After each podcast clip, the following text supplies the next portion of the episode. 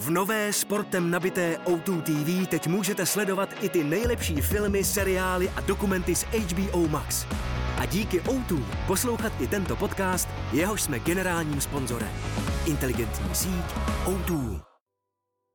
Je čtvrtek 5. října, posloucháte Studio N, tady je Vítek Svoboda.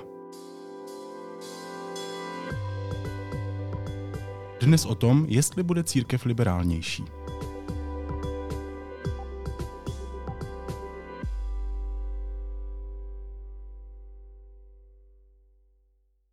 Papež František odpověděl na otázky pěti konzervativních kardinálů. Ty se týkaly postoje církve ke stejnopohlavním párům a dalších témat rozdělujících katolíky. As queer people, we want to believe that God blesses our love. Affirming and embracing everyone only makes the church stronger. It is a very slim minority of Catholics who are opposed to same sex unions. That's what they wish, but it's not. For the Pope to say that priests and bishops can find a way to do this, it's wrong. He shouldn't do it. Pope Francis opened an important meeting of Catholic bishops today on the future of the church. Among the controversial topics, whether priests can marry or women can become deacons, and if priests can bless same sex marriages. Jak se k ním papež postavil a ovlivní to i postoje České katolické církve, na to se budu ptát katolického kněze a teologa Benedikta Tomáše Mohelníka. Vítejte, dobrý den. Dobrý den, děkuji za pozvání. Pět kardinálů eh, předložilo pět otázek nebo takzvaných dubí, k tomu se možná ještě dostaneme, co to vlastně je za literární druh, které se v zásadě týkají eh, vlastně interpretace božího zjevení, tedy nauky církve, tak jak církev věří a hlásá a předkládá. No a potom další se týkaly vlastně pojetí manželství a možnosti žehnání stejnopohlavním svazkům. Eh, třetí otázka eh, se týkala zda synodalita, a to je to, co teď probíhá, takové možná cizí slovo pro mnohé posluchače, je nějakou zásadní konstitutivní eh, vlastností církve. Pardon, zastavím se u toho synodalita. No. Je, to, je, to, to je ten sněm, který se aktuálně koná, ta synoda, říká se. Ano, ano, synoda se teď koná a je to vlastně nějaký jako způsob fungování v církvi. Třeba jasně, když bude příležitost, se k tomu ještě jasně, jasně. vrátíme. Ano. To je takové možná stručné představení na, na úvod. Ta čtvrtá otázka se týká kněžského svěcení eh, žen. A pátá otázka, eh, možná na první dobrou taková abstraktní, eh, zda vlastně lítost je nutnou podmínkou při zpovědi lítost nutnou podmínkou při zpovědi. No, ono to má nějaký kontext samozřejmě. Takže... Jasně, to je teda škála. Od uh, čistě technických dotazů, byl by řečeno, po tedy lítost při zpovědi. ono to není tak úplně technické, eh, ani to první, ani to poslední nakonec, protože ono to vlastně souvisí s tím, s tím předchozím. Že jo? Protože když oni se tam ptají na uh, možnost žehnání stejnopohlavním párům, tak zatím je eh, nějaká záludnost za tou otázkou. Totiž vlastně, jestli církev eh, říká, že takovéhle svazky jsou dobré. Mm, mm. No a ti tazatelé nejspíš budou mít velmi jasno v tom, že jsou naprosto hříšné eh, z povahy věci. No a kdyby takovýhle katolík, který žije ve pohlavním páru, šel ke zpovědi, tak by vlastně musel litovat, že v takovém svazku žije a to by taky zahrnovalo, že by vlastně z něho měl vystoupit, nebo měl slibovat, že ho zruší. Že jo? Tak to je vlastně eh, zatím. Je to propojené. Eh, je, je, to, je, to velmi, je to velmi propojené hmm. právě. No. Dobře, eh, abychom to asi pochopili, kdo papeži Františkovi ty otázky pokládal. Co je to za pět kardinálů? Tak tam jsou asi dva takový výraznější a, a to je kardinál Berg a kardinál Sarach, kteří jsou jako pokročilejší sedesátníci. A potom eh, další tři kardinálové eh, vlastně z různých eh, koutů světa. Jeden je Němec, jeden je Číňan, jeden je někde z Jižní Ameriky a to jsou všechno devadesátníci.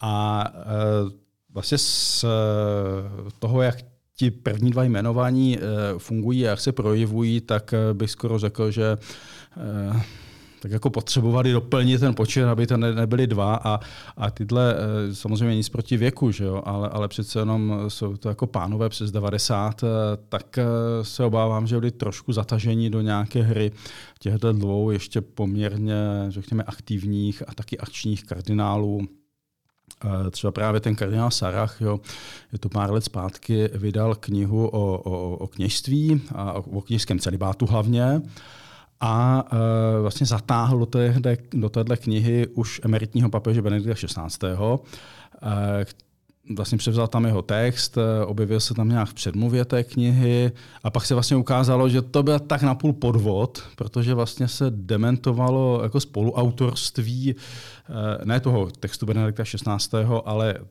celku knihy a, a dokonce vyšel eh, takový jako přípis, že pokud se bude ta kniha vydávat eh, v překladech, takže se vlastně nemá na titulní stránce uvádět, tak jak to bylo v tom prvním originálním vydání kardinál Saracha Benedikt 16. Mm. Jo, takže tenhle pán eh, bohužel teda má za sebou i takovéhle tahy mm.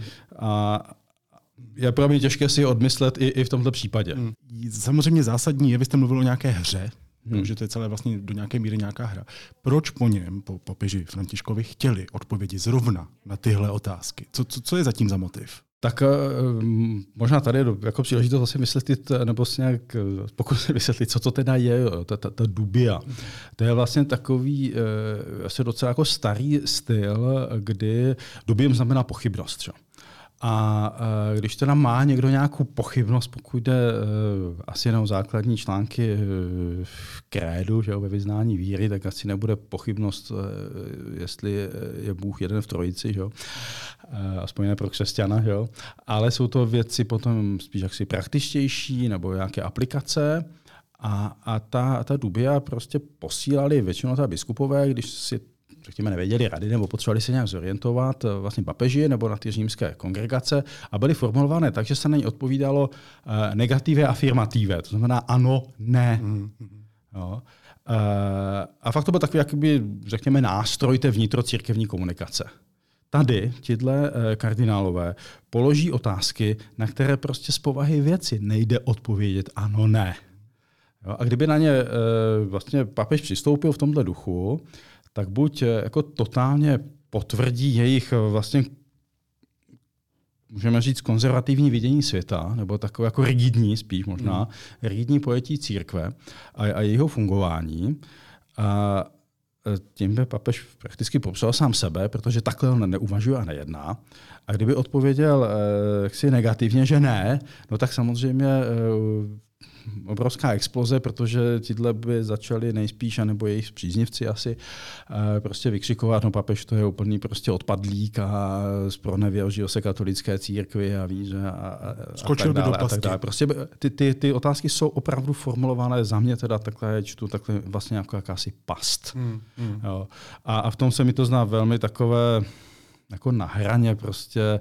Navíc ti kardinálové vlastně ty otázky zveřejnili po té, co teda je poslali a nedostali asi podle nich dostatečně rychle nějakou odpověď eh, na ně, čímž vlastně tak jako zaseli takovou jako pochybnost, teda když mluví o těch pochybnostech, jestli to s tím papežem je tak jako v pořádku hmm. a jestli jako ta církev je v pořádku nebo se ubírá dobrým směrem. A, a v tomhle vidím prostě jakousi hru, která vlastně chce docela manipulovat uh, s nějak, jako s, řekněme, veřejným míněním uh, minimálně uvnitř církve hmm. a, a to se mi nezdá prostě přímo čaré a chlapské. Jo. Oni vlastně kritizují papeže.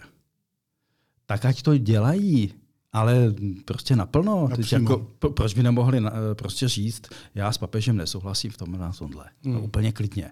Mohli papeže i napomínat, že jo? tak jsou, je to prostě kardinálové jsou vlastně historicky, ale i fakticky jakýsi poradní sbor že, o těch nejbližších prostě lidí, řekněme na těch největších příčkách, pokud bychom mluvili o nějaké hierarchii v církvi, a, a, a, i když nejsou všichni v Římě, pochopitelně, ale prostě je to jako po, po světě rozptýlený poradní sbor, tak ať řeknou, eh, hele šéfe, eh, tady to, co říkáš, prostě třeba v našich podmínkách nezní dobře To by bylo naprosto férové. Rozumím. No ona tady ta tahanice mě na tom zaujala velmi. Kardinálové tedy po tom, co dostali odpovědi, které, které je neuspokojili, aspoň tak to tvrdí, tak zveřejnili ty otázky, jak jste říkal, na což zareagoval Vatikán tím, že zveřejnil ty odpovědi. Ano. Což já si říkám, takhle vypadá takhle nějaká katolická politika, respektive politický souboj v té církvi? Je to něco takového? Tak já nevím, jestli je přímo politický, ale možná spíš ideový, když samozřejmě politika v tom smyslu, vlastně kdo potom tahá za nějaké provázky nebo sedí na nějakých židlích, eh, jasně zatím taky nějakým způsobem je. Jo.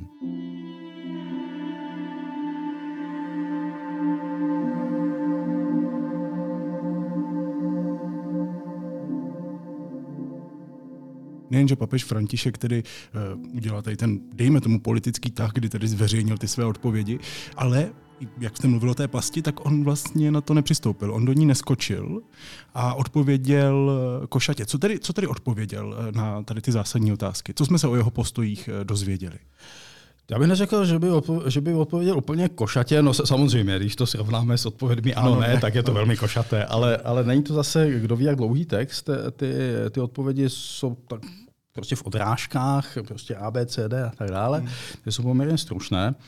A oni vlastně říkají, ano, vy můžete mít v jistém ohledu pravdu, ale. A, e, takže papež e, rozhodně e, stojí v pozici toho učitele církve, který samozřejmě nějak jako nesmete ze stolu dvoutisíciletou tradici a, a, a přemýšlení o těch věcech a, a, a neřekne, všecko je jinak, což by možná z těch otázek těch pochybujících kardinálů jako by trošku papeži e, podsouvali, že teď je jako najednou všechno jinak a tak se nám to všechno nějak bortí. No a, vlastně asi zásadní je ta první e, odpověď na první pochybnost nebo otázku, která se týká vlastně interpretace na, nauky církve. A papež eh, vlastně říká velmi dobře, jestliže slovo reinterpretovat, které vy v té otázce si máte, eh, by znamenalo říkat všechno jinak, tak pochopitelně o tohle nejde. Ale jestliže reinterpretovat znamená důkladněji pochopit, Jestliže reinterpretovat znamená vykládat věci tak, aby byly dnes srozumitelné, aby odpovídaly kulturnímu, náboženskému, společenskému kontextu dnešní doby, tak ano, církev musí neustále reinterpretovat. On no, říká, Takže vlastně on říká ano i ne. Říká výklad Bible, samozřejmě nechceme to celé spálit a stavět znovu, ale je asi dobrý nápad si aktualizovat, jak tu Bibli chápeme vzhledem k okolnostem. Přesně tak a, a vlastně uh, říká, uh, a takové jako, nejde o výklad, o výklad Bible, ten samozřejmě je na prvním místě, ale právě říká, Bible je tak bohatý zdroj, že vlastně žádný dobový výklad nemůže postihnout veškeré bohatství, takže naopak je potřeba neustále jak si čerpat eh, a objevovat eh, to, co je pro nás dnes nosné, cené, co nás eh, nějak inspiruje nebo je prostě důležité pro, pro tu kterou dobu. A potom, a to je možná neméně zajímavé, když je to už takové jako víc techničtější, on tady říká, že vlastně roste i chápání toho, co sama církev učí. Vlastně církev interpretuje sama sebe. Jo, oni se tam vlastně odvolávají na to, nebo poukazují na to ti, ti tázající se kardinálové, že vlastně církev prostě má nějaké učení, nějaké výroky, nějaké pozice a, a jim se zdá, jako by církev tyhle pozice opouštěla. Ale, a papež říká, ne, my je neopouštíme, ale vlastně e, přemýšlíme o té dlouhé tradici církve nejenom tedy o Bibli, ale o tom jejím výkladu a způsobu výkladu e, i, i dneska. V tom kontextu současnosti. Pak samozřejmě ta velká témata, která média vypíchla logicky, byly tedy stejnopohlavní eh, páry a hmm. nějaká pozice žen v církvi. Ano. Uh, tam se ptali na co a jakou dostali odpověď? No tak v té otázce stejnopohlavních svazků, oni se vlastně ptají na, na, na manželství, jestli tedy jako je jasné, co je to manželství v církvi a, a že je teda potřeba odmítnout ty synopohlavní e, svazky. A papež zase odpovídá ano i ne. Pope Francis says this shouldn't give the impression that they're on par with heterosexual marriages, still the only marriages the Catholic Church recognizes. Papež říká, uh, manželství, v tom má církev jasno, to je svazek uh, muže a, a ženy a toto nazýváme manželstvím. A pak jsou prostě různé jiné uh, mezilidské vztahy. Uh, těm uh, podle papeže není dobře dávat uh, jméno manželství, ale tím samým se neříká, že na takových vztazích, mezilidských vztazích, ať už teda jsou heterosexuální nebo, nebo stejnopohlavní, eh, prostě musíme hledat vždycky něco špatného. Ne je potřeba hledat to, co je důležité pro ty, pro ty lidi. My nejsme soudci, my jsme tady proto, abychom lidi doprovázeli a jestliže někdo žádá o požehnání, tak to není, že by se uzavíralo manželství, ale eh, požehnání vlastně znamená dobrořečení. Eh, ten člověk, který žádá o požehnání, chce eh, pomoc na dobré cestě svým životem. Hmm. A tomu přece církev má asistovat nebo v tom má lidi doprovázet, ať už žijou v jakýkoliv vztazích.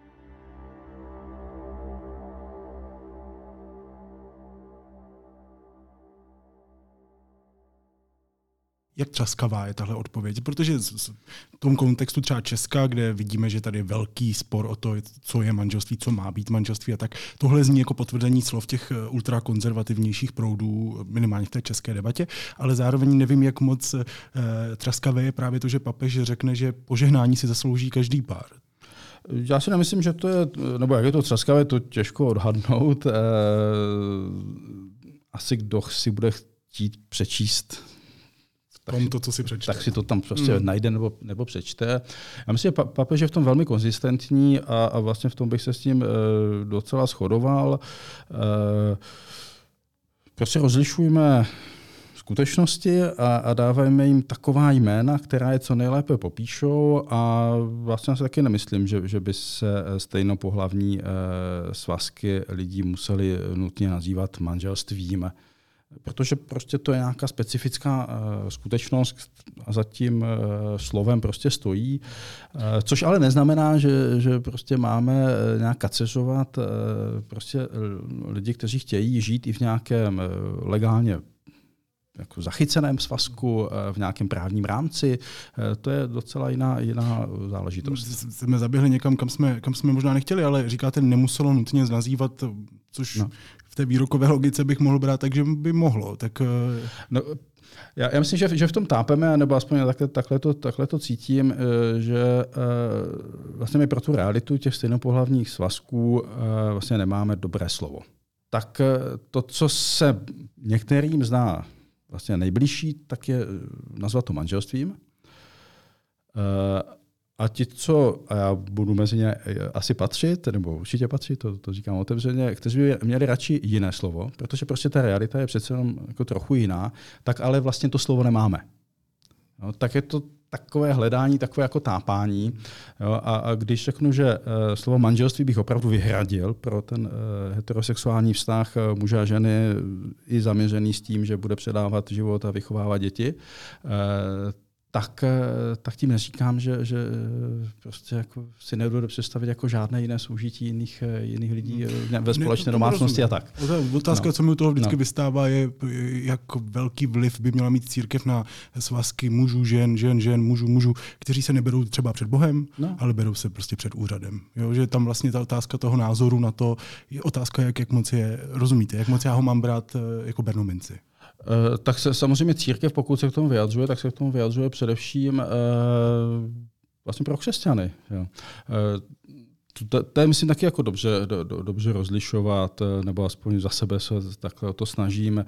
Prostě něco jiného je státní legislativa, která prostě má uspořádat soužití lidí ve společnosti bez ohledu na konfese, etnickou příslušnost a sociální zařazení a tak dále a tak dále.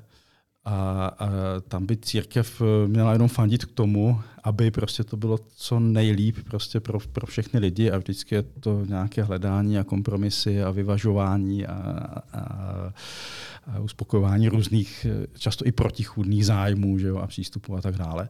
Takže to je prostě ta, ta sekulární společnost. A pak je vlastně úplně, nebo ne úplně, ale trochu něco jiného eh, společenství věřících, které si reguluje eh, vlastní vnitřní život.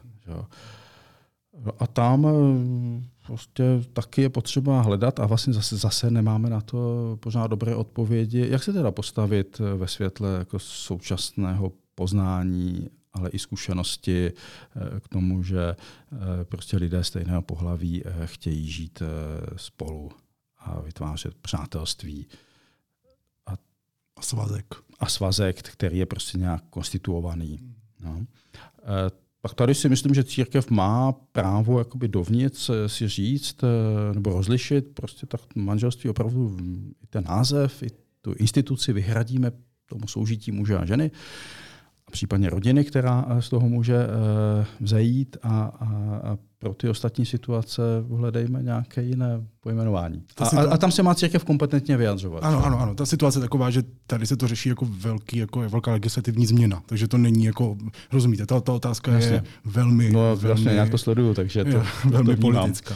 Uh, to, to, je ta první teda věc, uh, která zaujala média a samozřejmě je zásadní. Hmm. Uh, druhá věc je teda postavení žen. Tam byla otázka jaká, nebo ta obava, nebo jak jste říkal, pochybnost a odpověď. No tam byla uh, vlastně uh, otázka, jestli uh, ženy mohou přijímat kněžské svěcení.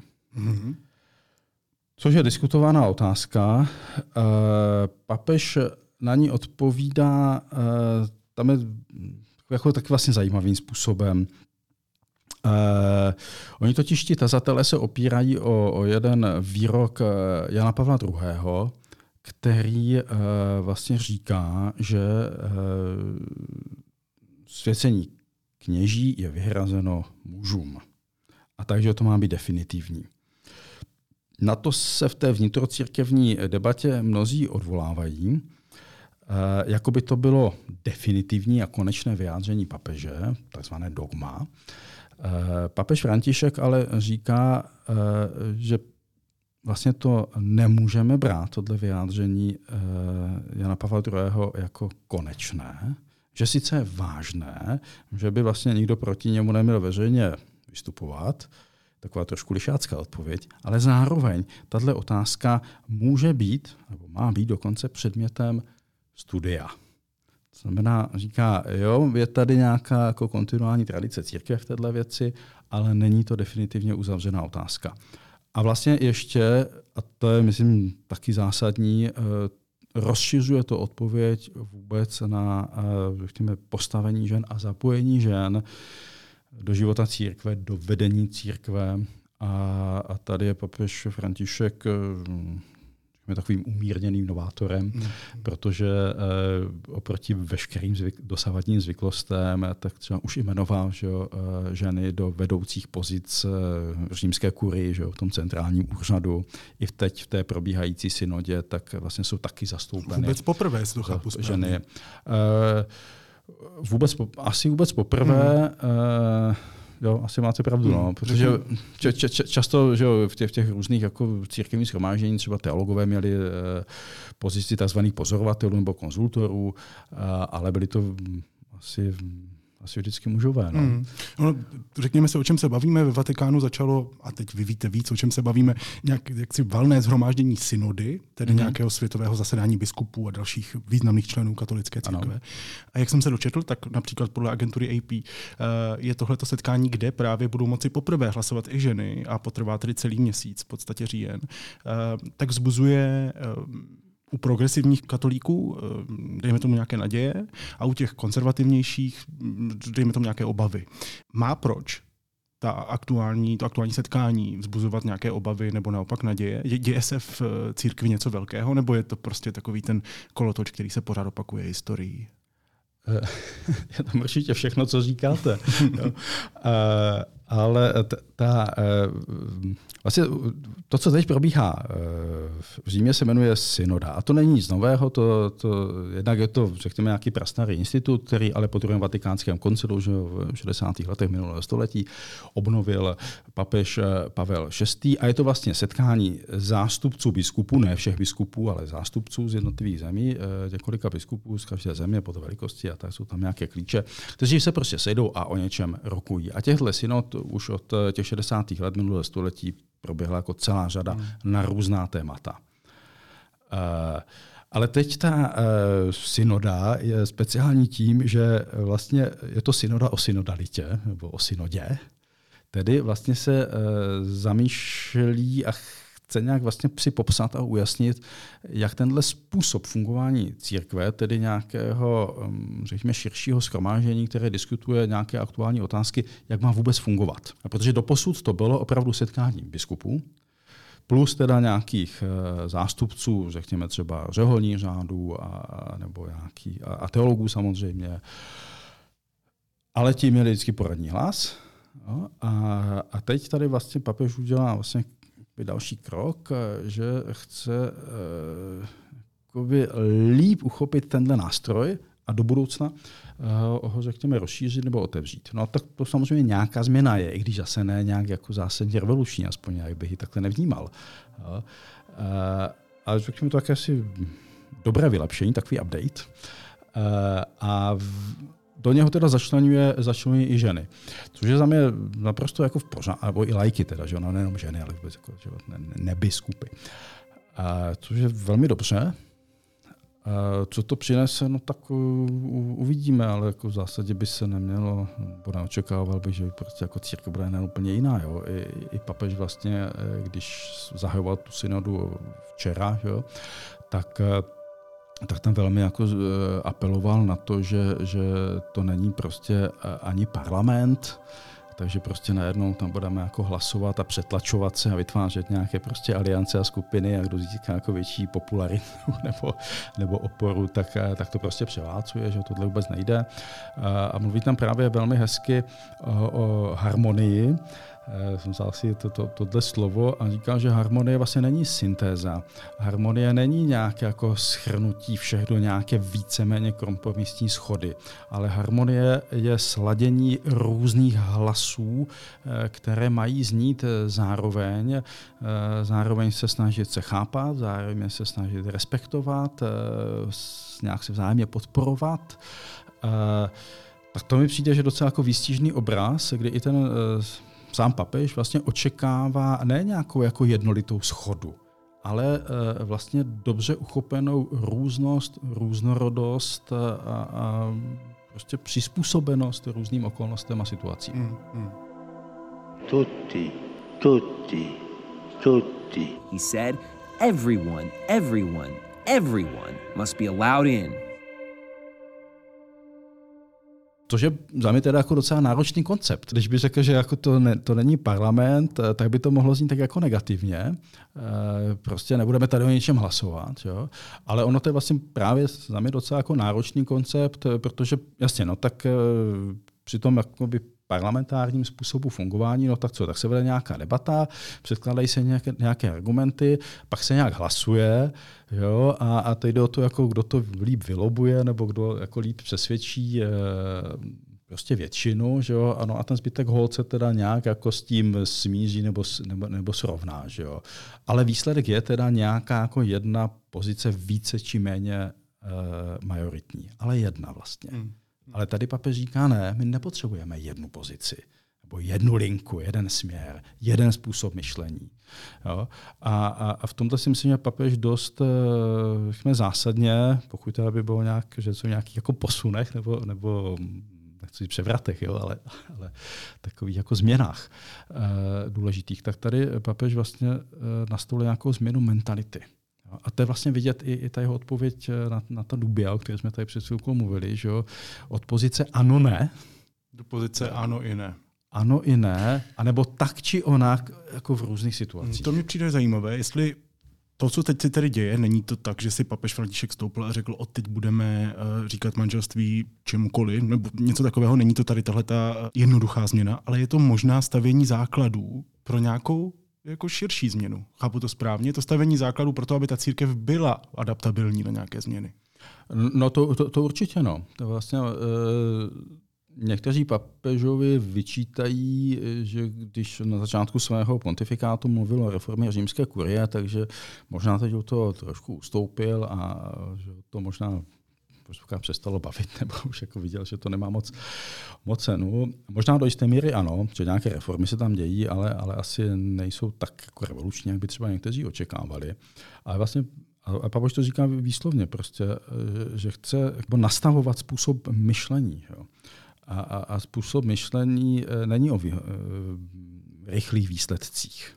Jo, ale jak to hezky popisujete, je to nějaké položení nějakých základů, nebo řekněme rozprostření nějaké palety, která ale ještě není jako hotová. Že jo? Ještě tam nejsou všechny ty barvičky vymačkané nebo, nebo dobře namíchané.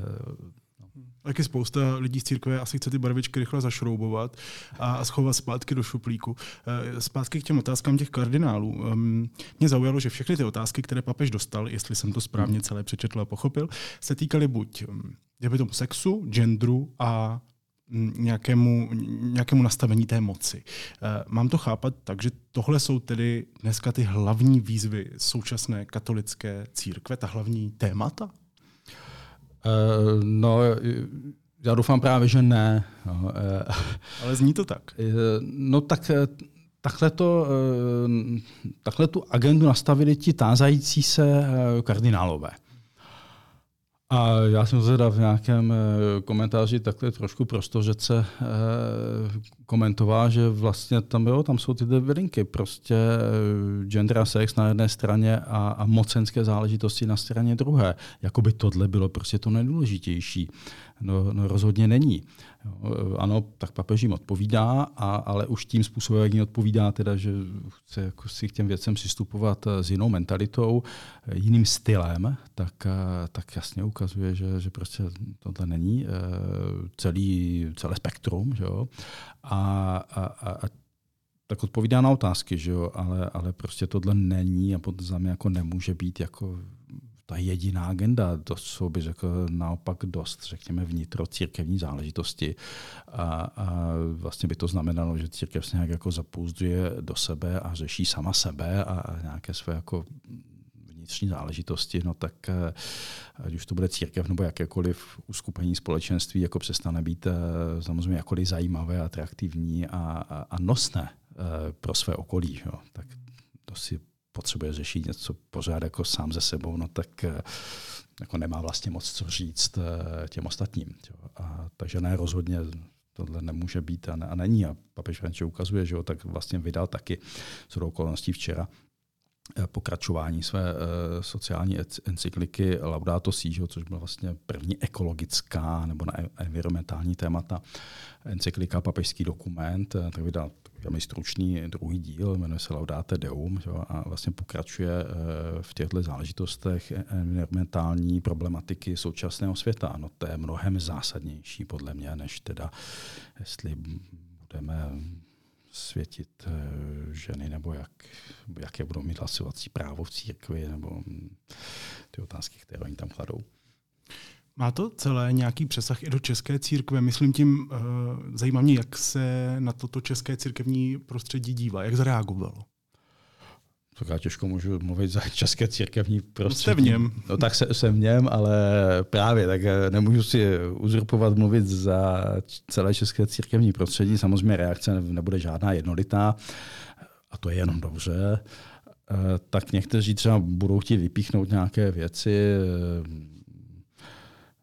jako třeba to udělal eh, současný pražský arcibiskup, který vlastně vydal nějaký stručný komentář a tam se dotýká jenom té otázky manželství. Ty ostatní eh, oblasti nechává možná zatím, nebo nevím, eh, stranou.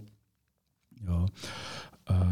tak rozhodně někteří to uvítají a myslím, že je spoustu takových, kteří jako rádi vlastně sledují to, jak papež se snaží tu mentalitu církve proměňovat a posouvat, no ale budou jiní, kteří budou pohoršeni Těžko říct, jo. To, tady, to je opravdu jako vlastně nezod, za mě teda nezodpověditelná hmm. otázka, jo, jak české církevní prostředí, no prostě co katolík, co farní společenství, co nějaké uskupení, eh, asi podle svého naladění a preferencí hmm. jiný asi, názor. Asi nepřekvapí nikdo ten, od koho čekáme, že se na to podívá nějak, tak se na to asi tak podívá, vezme si z toho to, co chce. Um, Otázky nepokládali eh, papeži Františkovi jen světoví eh, kardinálové, ale ve stejnou dobu zveřejnil Vatikán také odpovědi na otázky českých eh, biskupů, které zaštítil tedy kardinál Dominik Duka. A řekl bych, že měli tak trošku srovnat do letě plzeňského biskupa Tomáše Holuba. O co tu šlo? Uh, no, uh ano, možná, nebo patrně zatím je, e, diskuze uvnitř vlastně českých biskupů, českého episkopátu, protože Tomáš Holub vlastně jako jediný biskup v České republice, pokud vím, vydal Eh, na základě nějaké předchozí debatě, která proběhla v jeho diecézi eh, jako, jako směrnici nebo doporučení eh, týkající se lidí, kteří jsou hlediska manželského práva v nějakých jako složitých situacích, to má třeba rozvedení, znovu seznání, jak tedy s nimi, jak jim umožňovat vlastně přístup ke svátostem, ke svatému přijímání v zásadě a, a, a Tomáš Holou tam zaujímá, řekl jako diferencovaně vstřícnou pozici. A udělal to za sebe a ve své diecézi e, vlastně nečekal, možná taky proto, že viděl, že schoda e, v této věci je v nedohlednu na ostatní biskupy, že by byla třeba nějaká, řekněme, celo česká směrnice. Eh, no a to se některým, eh, mezi nimi patrně tedy pan kardinál Duka, nelíbilo. No tak hod, eh, když to nešlo tady doma, no, tak se post, obrátil na, na Řím a vlastně ty otázky formuluje takovým způsobem, že vlastně by je tam jaksi implicitní kritika toho, hmm. toho postoje, Toma, postupa, pardon, postoje Tomáše Holuba a vlastně Vatikán dává Holubovi za pravdu. No, oni teď papež nezareagoval tak, jak by si asi Duka a další biskupové představovali. To já nevím, jak si to představovali, ale v každém případě eh, ta odpověď je taková, že, že vlastně potvrzuje, eh, že ano, biskup ve své diecezi eh, má má právo a svým způsobem je to i jeho úkol, prostě se k těmhle věcem eh, postavit, eh, vyjádřit, eh, prostě být opravdu tím, tím pastýřem, tedy tím, kdo nějak jako doprovází ty ostatní na cestě, no tak prostě biskup ho to dělá. On sám to nepovažuje za definitivní, ideální a geniální řešení, že jo? I, v, i v té jeho instrukci je, že, že prostě po nějaké době se, se to vyhodnotí, jak to zapůsobilo, jaká byla, jaké jsou zkušenosti, jaká byla praxe praxe, tak je to nějaký proces hledání, tak, eh, což je jenom dobře. Eh, no a že ostatní nějak jako váhají nebo čekají, no tak eh, hold možná se poučí nebo budou inspirovat tím, co, co se ukáže v plzeňské diecézi. Na závěr, já přemýšlím nad tím, co si můžeme z těch vlastně dvou v tuhle chvíli dopisů, o kterých jsme se bavili, a hlavně tedy o tom jednom velkém, vzít. Jo. Mě zaujalo, jak to pojmenoval historik Jaroslav Šebek, eh, ten řekl deníku N, budu ho citovat. Je to v podstatě výzva k tomu, aby se církev více chovala nikoli jako instituce, která bubnuje do kulturních válek, ale více jako polní nemocnice, která ošetřuje. Konec citace. Eh, co si z celé té situace odnášíte vy?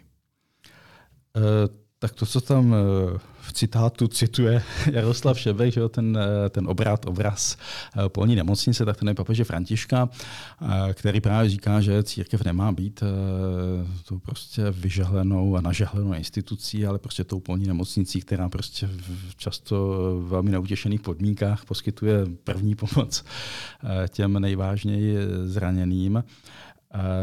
To zase je to, je to o té mentalitě. No já si z toho, eh, z toho odnáším to, že mm, eh, prostě papež otevírá cestu nebo vybízí vlastně nás, věřící, k tomu, abychom nebyli uzavřeni do těch prostě vnitrocirkevních problémů. Eh, zvlášť pro naši českou církev, která je menšina. A, a, a je potřeba si vlastně tohle čím dál víc nějak jako, aspoň za mě osvojovat, nebo prostě tím říct, že opravdu jako katolíci nebo, nebo i křesťané, když zahrneme ostatní křesťanské církve, prostě v české společnosti jsou menšina. Tak jestli tady máme být eh, nějakou inspirativní, užitečnou menšinou, eh, tak eh, nutně musíme vnímat ten svět kolem sebe, komunikovat s tím světem kolem sebe a, a snažit se teda srozumitelným způsobem to, co sami považujeme za důležité, co je nám drahé, co třeba pro nás, nás vlastní život nějak jako inspirující a orientující, srozumitelně nabízet ostatním, kteří buď si z toho něco vezmou, anebo ne, ale, ale vlastně si uchovat i tuhle vnitřní svobodu, že tu nejsme od toho, abychom všem eh, kolem jako lajnovali, jak mají žít. My můžeme ukazovat eh, dobrý způsob života, ale ne eh, ho žít za ně.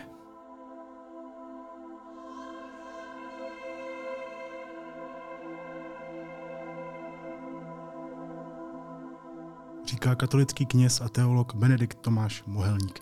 Moc vám děkuji, mějte se pěkně, na viděnou. Na viděnou, děkuji za pozvání ještě jednou.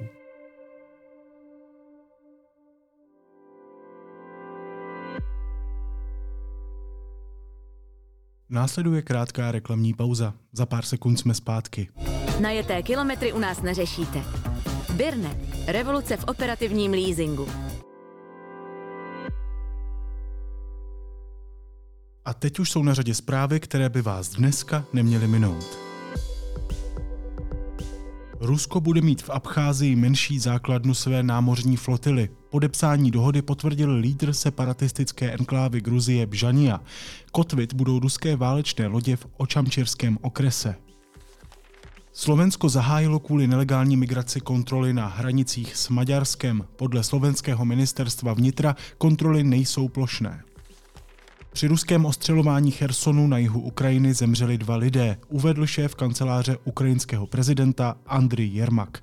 Dříve ukrajinská strana informovala, že vzdušné síly sestřelili 24 z 29 dronů. Předseda poslaneckého klubu Pirátů Jakub Michálek vyzval vedení strany, aby požádalo o nahlédnutí do spisu ke kauze Dozimetr. Důvodem jsou podle něj podezření kolem financování kampaně v roce 2021 a laureátem Nobelovy ceny za literaturu se stal norský autor Jon Fosse. Ocenění dostal za inovativní hry a prózy, které dávají hlas nevyslovitelnému.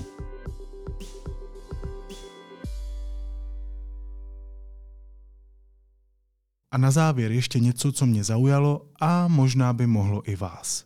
Můj dnešní tip se jmenuje Live Lounge BBC Radio One.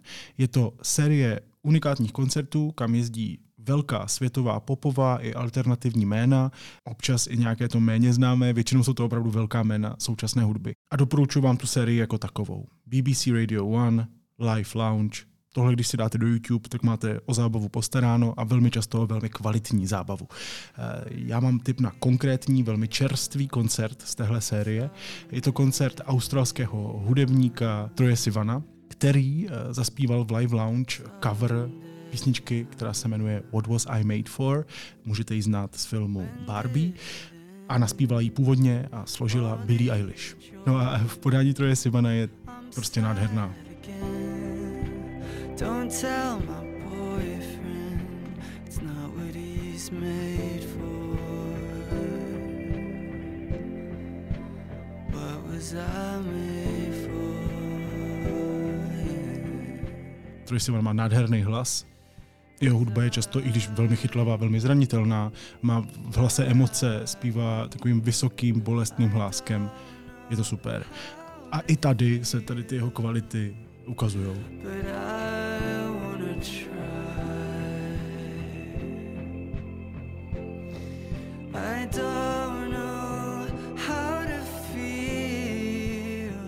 BBC Radio One Live Lounge, třeba ten od Troje Sivana, to je můj dnešní tip.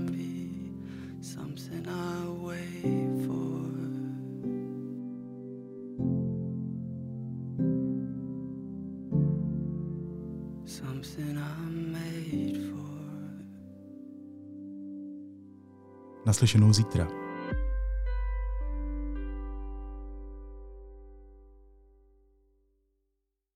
Divadlo Jedl zve do Rokoka na sondu do temné severské duše. Tři autoři, tři inscenace, jeden nebeský režisér. Manželská historie je inspirovaná životními peripetiemi dramatika a nepřítele žen Augusta Strindberga. Soukromé rozhovory se Bergmanovsky noří do vztahu muže a ženy. A jako třetí přichází Ibsenovi Přízraky, jako hudební divadlo. Zajedlem divadlem roku 21 nově do Rokoka. Program na www.divadlojedl.cz